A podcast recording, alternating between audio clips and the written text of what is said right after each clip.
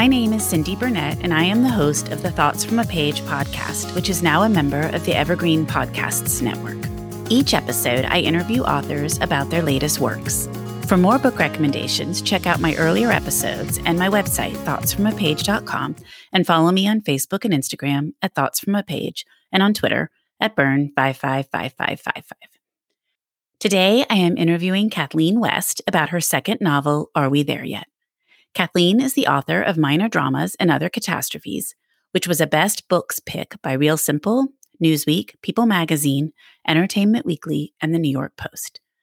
A teacher for 20 years before she published her first novel, Kathleen is particularly interested in the topics of motherhood, ambition, competitive parenting, and the elusiveness of work life balance.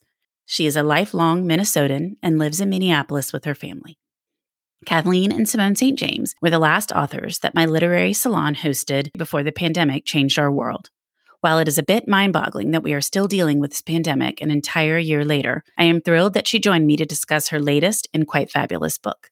I hope you enjoy our conversation. Welcome, Kathleen. How are you today? I'm doing well. How are you, Cindy? I'm doing well too, and I'm so excited to talk with you. You know, I always look back on you and Simone and think that was our last event before we went into this quarantine that has lasted way longer than I ever dreamt. So I can't believe we're now to your next book and we're still in the midst of all of this. I know. Actually, my phone just brought up a picture from that event the other day as a memory, and it is such a happy memory. I'm in the picture, I'm sitting next to Simone, and you're asking us questions and I haven't worn that outfit or really any other outfit in the year since since that time. So it was a happy memory and I too can't believe we're still here. It kind of took me back to that time when I was getting ready for this because I was thinking, you know, we had no clue what was coming and we had such a great time, but it is what it is and we will get through it. It's true. And I feel like we are I mean, I want to knock on wood here, but I feel like we are on the back end, at least a little bit, with the vaccine rolling out and the number of people who have either been vaccinated or infected going up. And also, time doesn't mean the same things anymore. So I'm thinking, like, oh, in six months, things will be okay. Whereas it used to be like a six day delay was really crippling. Now it just feels like time means something different. That's a good point. And I also feel like it's really slowed things down. And part of that has been wonderful. Like it's just nice not to be at this frenetic pace all of the time. Yeah, I agree with you there. I think I've spent a little bit too much time with my teenagers, meaning like I've enjoyed the time with them, but I just have the feeling that that having dinner with me every night and watching TV with me every night is not what they are supposed to be doing. so, I'm looking forward for their sake to kind of a return to normalcy. I agree completely. And that was actually one of the things I wanted to talk with you about today. Your new book, Are We There Yet? deals so much with teenagers today and, and how much pressure and just everything they have to deal with. And then on top of it, to throw in the pandemic, there's just a lot for them. But we can talk about that in a minute. Let's first just start out by talking about your book. Why don't you tell me a little bit about Are We There Yet?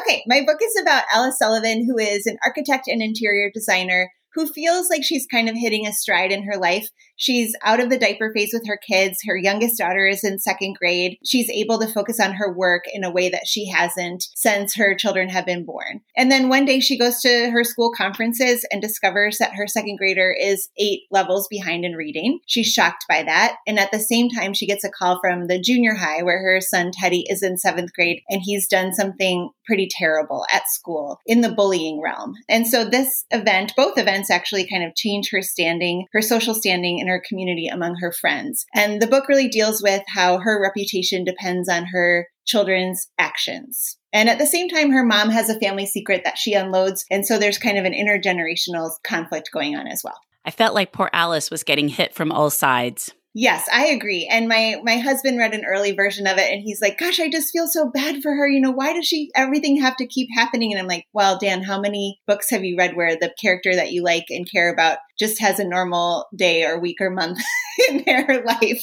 Everything does really kind of hit her for a big identity crisis in this book. Well, I also think that people like you and I who have children in middle school and high school and are dealing with some of these issues are also dealing with issues on the other side, parent issues. And so there is a lot going on. So I really could relate a lot to Alice. I mean, not the particular things that she was dealing with, but the fact that you're sometimes dealing with things from both generations. Yeah, I think that's really true. And her mom is at a, at a tipping point in her own life, kind of nearing retirement and still actively involved as a parent in her adult daughter's life. So trying to balance what she's going through too, you know, having been such an involved parent and now facing this new retirement era and wanting to address her own concerns and her own interests at the same time. So it's a it's a couple of people at tipping points in their lives. Most definitely. Well, how did you come up with the subject matter for this one? So I was adopted at birth. And when I was in my teen years, I met my birth father and birth mother. There is an adoption angle in this story. So I started out to write an adoption book. And then the story really morphed into Alice's story of parenthood. So the adoption angle kind of took a secondary position to the other story. But that's kind of where it started for me. And then as I was writing that piece of the story, I started to think a lot about how, as a parent myself, and as all the parents that I've worked with in my years as a teacher, the idea that we really take on our children's identities in a lot of ways. So, meaning if something good happens to my kids or they have a big accomplishment, the tendency is to take credit for that. And then on the flip side, if they make a big mistake, are we required to take the blame as well? So, I started thinking about that idea too. And that really shaped a lot of Alice's experience. And there's a flip side to that too. Not only whether we personally take the glory or take the blame, but whether other people view us based on either the glory or the blame that our children are receiving. Yeah, I've seen that so much. And, you know, even being in parent teacher conferences with families, I feel like oftentimes the parents look at me like I'm giving them an assessment of their own performance rather than talking about the child's experience in the classroom or achievement in the classroom. And I think that that can be, you know, you get the side eye. If your kid is the one who's misbehaving that year, other parents in the community kind of know that or hear about that, and it, it maybe impacts their relationships with you. In fact, like yesterday, I was with my younger son plays hockey. I was at a hockey game, and one of the moms was disappointed by her kid's behavior on the ice. And frankly, I hadn't even noticed it, but she was in tears and she's just like, I just feel like he's not a nice person, you know, like this is who he is. And I'm like, well, first of all, I don't, I didn't even notice what you're talking about. So we're so sensitive, whereas other people aren't paying as close attention. But also, I tried to reassure her by saying, like, we don't judge 13 year olds forever based on this moment in time. So, like, 13 year olds are supposed to behave in all kinds of different and sometimes disturbing ways. And that doesn't mean anything for their future. That's completely true because they just don't have that impulse control yet. But I just thought your story was so interesting because it's what happens in real life. Like, sort of one little thing happens that maybe was pretty innocent, but maybe didn't go as innocently as it had been intended. And then it just sort of domino, you know, there's this domino effect from there. And by the time you're done, all hell is broken loose. yeah, I think that middle school, that's kind of middle school in a nutshell. You know, um, there's a thing that happens, and then there's the thing that people say they saw and and those perceptions are all different of the actual event and then it's how kids describe it to their parents and how parents describe it to each other. And all of a sudden like the truth or the motivation behind the original incident is completely morphed and different. Well and everyone tends to think that their child or most people tend to think that their child isn't going to be the responsible one. And just like in your story what i think happens in real life most of the time is that there's not one person that is completely responsible. Maybe one person started it whether intentional or not intentional, but as it goes down the road, there are many people participating. Yeah. And what I always tell parents, um, have, you know, I've been a teacher for a long time, and I always tell parents, like, when your kids tell you about something that happened at school, you have to realize that they're telling you their emotional truth about what happened. And that's going to be some version, the actual event. you know, it's not that you can't believe them or they're lying to you, but the importance of that event in their own psyches is going to take precedence in their description of the event. And so to kind of understand that you're listening to your kids or taking their accounts with a grain of salt or just an openness to other perspectives. I actually thought that was one of the harder things to learn as a parent was whatever it was, not even in a situation this grave, but whatever the situation was, to realize I had to listen to what they were telling me and then I had to kind of investigate a little more to figure out exactly what had happened because I do think that's human nature generally, but adults are at least a little better able to process it and relay it. And so there'd be times when one of them would tell me something and I would think, oh my gosh. And then, of course, it was nothing quite that bad. It was how they had perceived it or how the rumor mill was working or, you know, whatever it was. And that you really had to take a deep breath and try to get to the bottom of it before any kind of reaction occurred.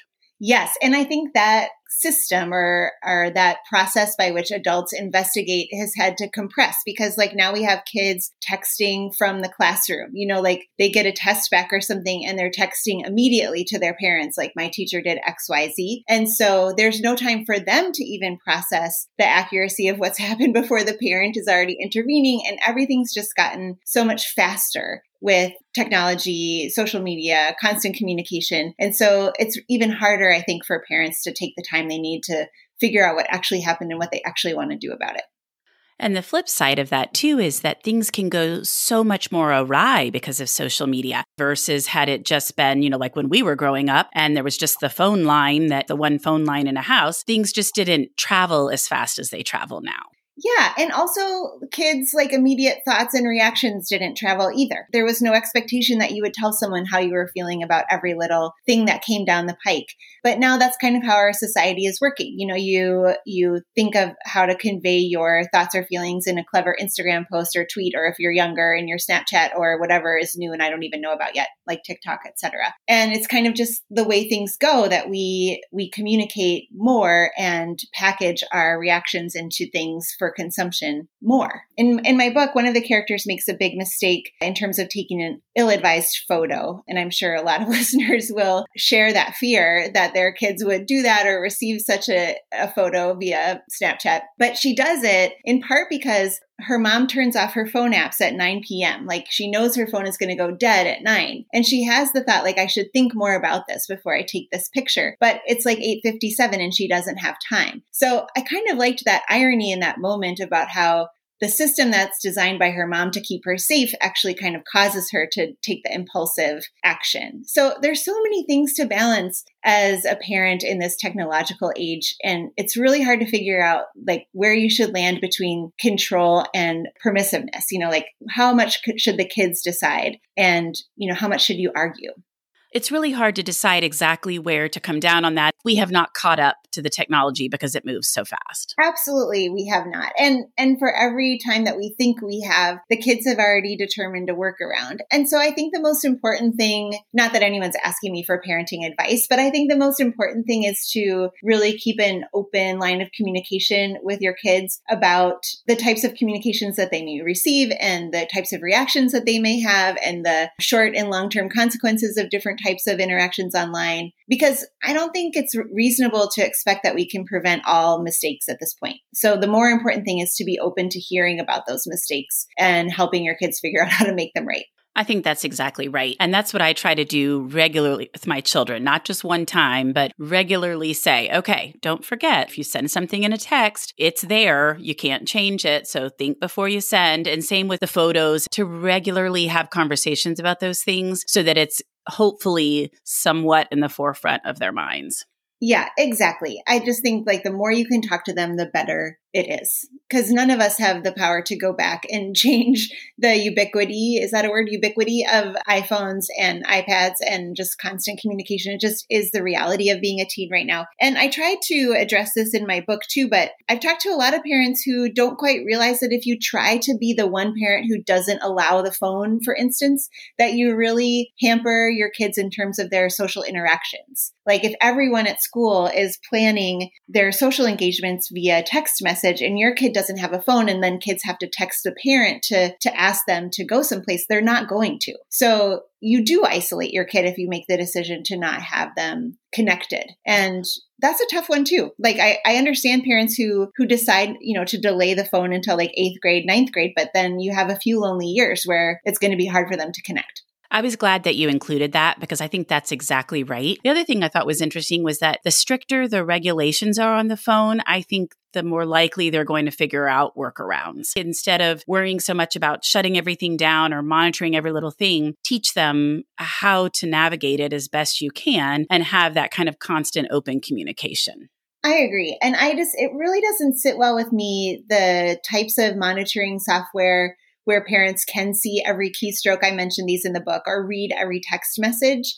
That it sort of feels like, you know, reading your child's diary. And I understand that in some cases parents decide to do that, but I don't know. It just, it's not something that I want to do at this point. So I'd much rather try to maintain a really open line of communication, like I was saying before, than do what I kind of perceive as spying. I agree. And, you know, I think it's a hard thing when you start with your first kid and you're trying to work through all of that. But somebody said something to me once that eventually kind of helped me put it in the right perspective. Is like when we were growing up, we would go sit in the closet and you talk on the phone for an hour. And that the equivalent of my mom picking up the other phone and listening to our entire conversation is the same thing as monitoring texts. That's the way they communicate today. And I would have been horrified if my mom sat through all of my phone calls. And so I think in that perspective helps me think about it to update me to the current times. That's a great analogy. I'm going to steal that one and use that one in the future. I will say the one the one way uh, I have a couple of parenting mentors that have older kids than I do like, you know, a few years ahead like you said your oldest is 19. I've got a couple who either have adult children or just a few years older that I really trust their advice. And one of my friends was really against the idea of using one of those apps like Find My iPhone app where you can see where your kid is. And I have done that. Like I use the app that I can see where he is. But I justify this in saying that he then he doesn't have to call me to check in. For sure he could get around that app if he wanted to, like turn it off, etc. But then he doesn't have to call. You know, like I just can see, oh, he's at he's at this place or at so and so's house and, and he'll be home by curfew. So I don't know, but it, that's just an example about how we all have to make all of these decisions all the time about what our level of comfort is as parents of teens. And I think that that's kind of what this book is about, like figuring out where your line is and what the consequences are for being there, you know, like for deciding not to monitor certain things and deciding to monitor others. And that's what the parents in this book explore, you know, the pros and cons. Well, how did you come up with the title for it? Gosh, you know, I am terrible at titles in general. Usually, all of my titles are the ones that are axed immediately by my publishing team. They're much smarter about this than I am. But I think I am actually the person who thought of Are We There Yet? The working title for the book was Wall to Wall Chaos, because I mentioned Alice is an interior designer. So, like wall to wall carpeting, I thought wall to wall chaos sounded okay. But then my editor had the idea of making the book title kind of a childhood game. And I thought that was a, a good idea. And we had some ideas based on that, like red light, green light. But then we thought that red light, green light had a little bit of a Me Too connotation that we didn't want. And I think I did write then as a choice, Are We There Yet? And I ended up really liking Are We There Yet? Because the book is really about being unfinished as a person. So not only is it the question that you hear from the back seat as you're driving someplace with your children, but also thinking about like, have I arrived or am I finished developing as a human being? And everyone in this book, not the grandmother, not the mom, not the kids, no one is finished developing as a human being. So I liked how it worked thematically as well. I like that too. Yes, none of them are there yet. and nor are we, right? I mean, we're all always working on trying to, you know, better ourselves, become comfortable with things, all of that. But I just loved it. I felt like it was a great fit. And then the cover, the cover is stunning. And I know you have given credit to the people who designed it in the back of your book. You've posted a little bit about it, but it's just fantastic. Oh, thank you. Yes, they are so good. It's Emily Osborne and Anthony Ramondo at, at Berkley, my publisher in the art department. And I felt like it just it captured it. You know, one of the kids play soccer, and so um, there they are in the soccer field with the keys in the grass, and I was just like, yes, this is it. You know, like the number one mom, it says number one mom on the soccer ball. And then there's like a little house keychain. And the whole thing just felt very appropriate to me and appropriate to the life stage that I was trying to convey to. Well, I love it. And I think it's going to grab people's attention as soon as they see it. I hope so. Let's sell a lot of copies. Yes, exactly. well, I'm going to help with that because I loved it. So I'm going to be recommending it to everybody. That really means a lot. Well, I read it in less than 24 hours. I picked it up and then I was like, oh, I have to know. And I have to tell you, at times I was cringing because I'm like, oh, you've seen similar things unfold, or you're thinking, this would be awful if it was my child. I mean, that's what made it so good because I think it's very relevant. Yeah, I've heard that, you know, it's starting starting to get reviews on Instagram and other places, and it's so gratifying. Your compliment about reading it in one day is one of my favorite compliments. That it's just, you know, propulsive as a plot. People want to keep finding out what's happening. And I have seen some reviews from Instagrammers who have younger children and they're like, it's so hard to read about these teenage experiences. It's so uncomfortable to hear how the teens feel about their parents sometimes. And I totally get that. um, I think those relationships are really complex. But I try to also just make it really real. So I hope that people feel that way when they read it. Well, and I would wonder if sometimes parents of young children would find some of it unbelievable because they're just not there yet. Yes, that's probably right. And I think that's how parenting works. Like you can't, you're not really ready to think about the next stage because each stage is so, you know, just sucks you in so completely. Parenting is is a really tough and constant job at every stage. But I hope that readers will appreciate the teen years. And these teen characters, like they do make some really big mistakes, but they're also really lovable people, I think. And I think that's an important stance to take when you're raising teens. Like every kid is going to make mistakes. Hopefully, not the mistakes that the kids make in this book, but they are all going to make mistakes and say mean things and hurt people's feelings. And at the same time, they are adorable and keep their stuffed animals from their childhood. And, and you hope that they're just going to grow up into an okay adult, you know, someday. Yes. so, um, yeah. You just have to remind yourself they are not their actions. That one little action is not representative of the whole child. Yeah, I think that, you know, one of the big takeaways from my teaching career, and I, I continue to teach off and on. I'm no longer a full time teacher, but I did teach this fall and I will teach again. And, and that's one of the joys of being a teacher is knowing someone at a moment in time and having a, a really clear knowledge that when you teach a kid or when I teach a kid for a year or for six months, like I'm knowing them at one tiny moment in their lives and, and their identity as adults is going to be different than their identities as a third grader or a grader or 12th grader. And there's something really great about that. I like that. I'd never really thought about it from that perspective. Yeah, it's there's so many privileges that come along with teaching. One of them is knowing families. So like seeing families and watching how they deal with their children's mistakes is a, a really big responsibility and privilege. And just kind of walking with parents through those tough moments. Oftentimes teachers are the only other people that know the details about kids' mistakes. And then what happens over the years is that you see that these kids who are making these mistakes, you know, sending their inappropriate photos or being really mean to someone, then you also see them at their soccer game and, and hugging their grandma and scoring a goal. And there's just so many aspects that make a person. And part of being a kid is experimenting with all kinds of identities, including, you know, your worst instincts. And so being there as an adult who understands that those things are temporary is really important to me. I think that's exactly right. Well, are you working on anything at the present that you would like to share with me? Yes. I remember talking to you about Are We There Yet a year ago. I can't believe I that. Um, I am working on a new book. Uh, we don't have a title for it yet. I'm sure my titles will not be the ones. My working title was Overtime, and that's already totally axed. So it'll be something else. But it is about a woman who was an elite hockey player in high school in Minnesota. Hockey's, I'm from Minnesota. Hockey's a huge here. And she was in the first wave of women hockey players and was one of the last people cut for the O2 Olympic team in hockey. And after that failure of hers, her life kind of falls apart. And then you discover that she has had an affair with an assistant coach, which she thought would influence her likelihood of getting on the team. And she never told her husband about that. And now she is back in Minnesota after nine years away, and her youngest is getting into hockey. So rejoining that world and kind of facing all the secrets from her past. Oh, that sounds really interesting. Will it be coming out next year? I think so. I don't have a pub date yet, but it's due to my editor on March 15th, just a day before um, Are We There Yet comes out. And I'm assuming it will come out sometime in spring 2022 or summer 2022 or fall 2022, somewhere in there. It will be out.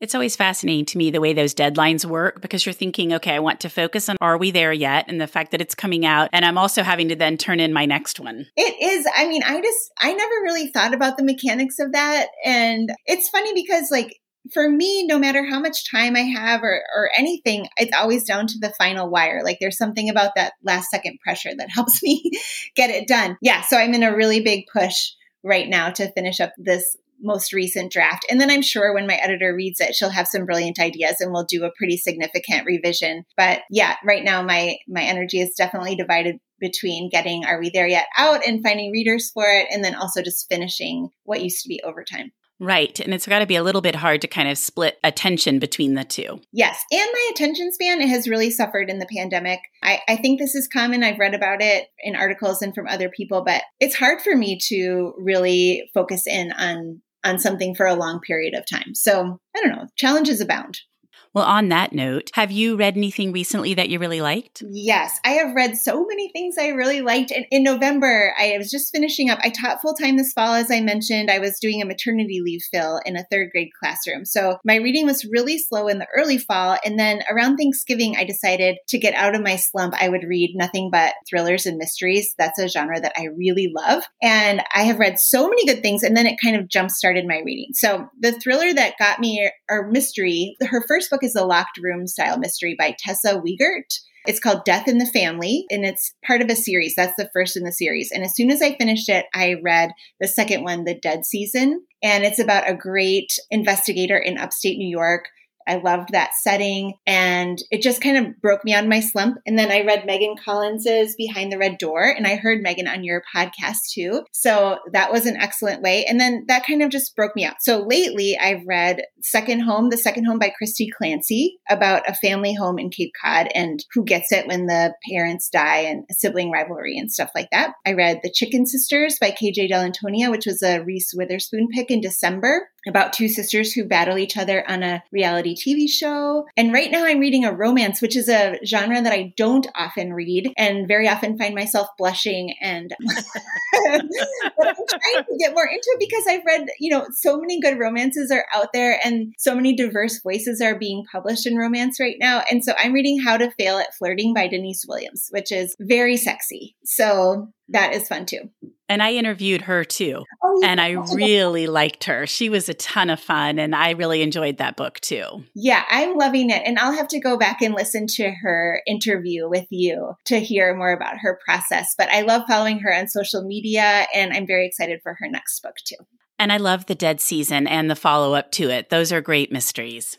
Yes, I am a huge mystery fan. In fact, I'd love to write a mystery or a thriller soon. So we'll see what my editor has to say about that. It seems like so many different authors who either have written historical fiction or contemporary fiction are now pivoting and writing mysteries. I've seen a few of those too. One that comes to mind is Julie Clark. She had a women's fiction and then she wrote The Last Flight, which is a thriller that I really loved that was out last year. And that was one of my favorites. I thought that was so well done. And I couldn't even imagine how those two stories were going to come together. And then they did in a really organic way. So I was so impressed by that novel. And then, you know, like there are a bunch of writers like Liane Moriarty, my favorite, who does kind of have dead bodies in her books that otherwise read like women's fiction or contemporary fiction. So it is, it, it's, a, it's a trend. And I do love it. I love reading that genre. So maybe that's why.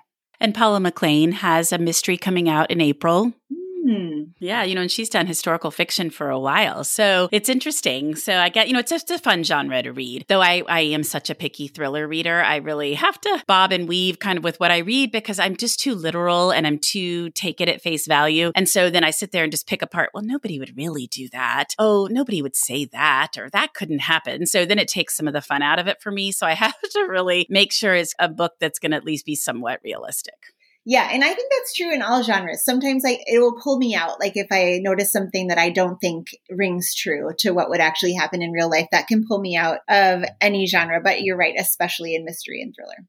I agree completely. I just think it's the easiest there because you've got to make all these red herrings and you've got to have, you know, people can't be totally normal, regular people all the time or you're not going to have a thriller. And it's just a matter of, you know, are they too crazy or is it something that somebody would actually do and that that just ends up like you said pulling me out of the story and then i just i'm like oh, i can't finish it. Yeah i understand and i also think if you if you come up on a book that you can't finish you should just stop. My husband is is struggling right now. He likes to read adventure kind of novels a la clive cussler and he tried a new author in that genre and he's like i just don't like this. This book is never going to end. I'm like well just stop reading it.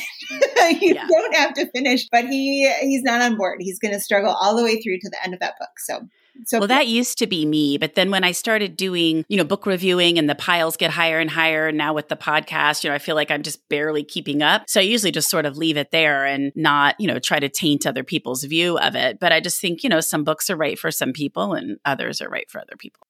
Well, Kathleen, I'm so excited that you joined me today on the Thoughts from a Page podcast. I always enjoy speaking with you, and I know everybody's going to love Are We There Yet? Oh, I've been so excited. I've listened to many episodes, usually when I'm on my treadmill. I love the podcast and I have such happy memories of being with you in Houston, and I hope we can do that again soon. Me too, for sure. Thank you so much for listening to my podcast. If you like this episode, and I hope you did, please follow me on Instagram at Thoughts from a Page. Tell all of your friends about the podcast and rate it or subscribe to it wherever you listen to your podcasts. I would really appreciate it. Kathleen's book can be purchased at the Conversations from a Page bookshop storefront or at Murder by the Book, and both the links are in the show notes. I hope you'll tune in next time.